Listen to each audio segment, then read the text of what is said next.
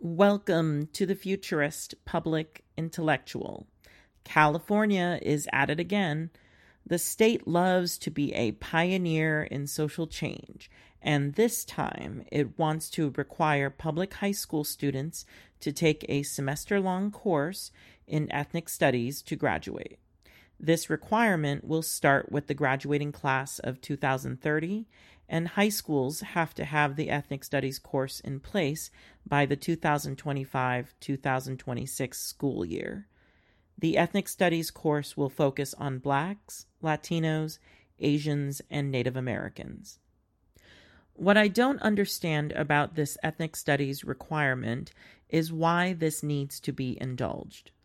There are so many college students right now who don't show up for their job interviews apparently up to 93% for Gen Z.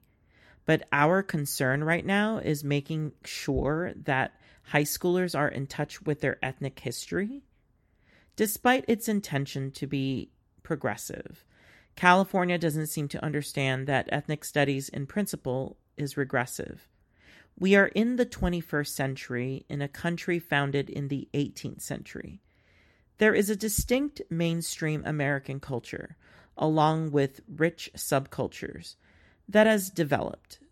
Instead of solidifying the ties that bind us together, California would rather atomize us into ethnic enclaves and make us retreat into an ethnic past that doesn't want us anyway. For example, take a third or fourth generation Mexican American. There are plenty of these people in California, they're well adjusted and probably don't even speak Spanish. If they ever visit Mexico, they are not welcomed by the Mexicans as kindred spirits. They're just brown gringos, just as gringo and American as the white and blonde variety. If you take this child and force them to learn an ethnic studies course that encourages delving into an ethnic identity that even their own parents don't identify with, it only furthers the tribalization of society. It's precisely because California is so diverse that it should be encouraging unity through a unified curriculum, not an ethnic studies class that overemphasizes difference. The ethnic studies course would treat our hypothetical Mexican American as a Mexican instead of an American with Mexican heritage that they would actually be. A person who might have been raised Catholic and had a pinata at their birthday party, but ultimately doesn't feel the need to stop eating pizza every day and watching Netflix.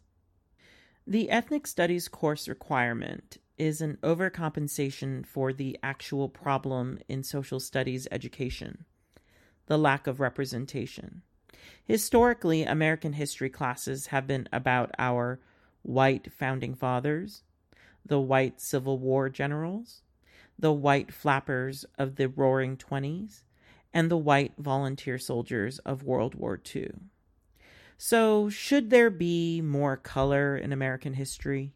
Yes not because it's important to indulge in self pitying victimhood through the guise of discussing oppression, but rather because non white Americans contributed to the country's development too. Chinese Americans built the railroads and Panda Express. Black Americans fought in the Civil War and galvanized the civil rights movement. And a Puerto Rican American woman is a Supreme Court justice. Just talk about these things along with the rest of history. Unify, not divide. Thank you for listening to the Futurist Public Intellectual.